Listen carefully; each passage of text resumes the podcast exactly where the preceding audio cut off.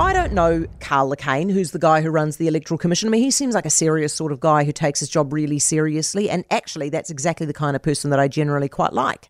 So I've got nothing against Karl Le Quesne. I'm sorry to say he's got to lose his job over what's been going on with the election and the stuff ups. There have just been too many stuff ups. The problem with getting the easy vote cards out before the election, the computer system crashing for a while on election day, on election day, the computer system crashing losing an entire box of votes in the final count, 15 seats being affected with wrong counts in the final count, and finally, and most egregiously, thinking it's a good idea to put a voting booth in a marae in Manurewa, where the CEO of the marae is running for parliament and actually goes on to win the seat and is now an MP. Now, if you were generous, and most of us as Kiwis are, right, because we know life's life's complicated, you can excuse a few counting errors and, and you can excuse the computer system crashing because mistakes happen. But this many mistakes is far too many, and there is no excuse for thinking it's a good idea to put the voting booth in the marae. Now, sure, Karl Le Quesne himself wasn't personally counting the votes. It's not his personal fault. He wasn't personally running the computer system. That's also not his personal fault. So you might think it's a little bit harsh for him to lose his job. But here's why he has to standards. Karl should be made an example of for the rest of the public servant as to what's ha- what happens when you do not do your one job properly, because it is getting sloppy in Wellington. Stats NZ stuffed up two censuses in a row. The Electoral Commission stuffed up the election. Adrian Orr, who's running the, the Reserve Bank, has stuffed up inflation.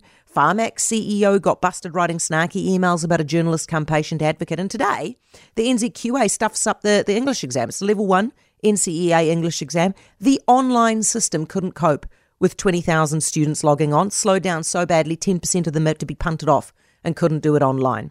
Now, we have a right to expect, given that we pay these people money to do their jobs, that they actually do their jobs to a certain standard. And if they don't, there should be consequences. Because if there are no consequences, what's going to change?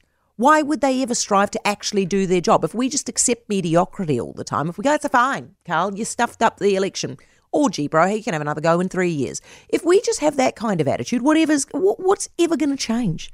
If the incoming government wants to tidy up the public service and get them operating anywhere near the same standard as private businesses up and down this country do, then they have the perfect way to set an example right at the outset. And that's to start by holding the boss of the Electoral Commission responsible for a job that was quite clearly very badly done. For more from Heather du Plessis-Allan Drive, listen live to News Talk ZB from 4 p.m. weekdays or follow the podcast on iHeartRadio. If you enjoyed this podcast, you will love our New Zealand Herald podcast, The Little Things, hosted by me, Francesca Rudkin, and my good friend Louise Airy. We focus on all the little things that you can do to make a positive impact on your life and to cut through the confusion from the health and wellness industry. Join us every Saturday to hear from the experts for all the tips and advice you need. Just search The Little Things on iHeartRadio or wherever you get your podcasts.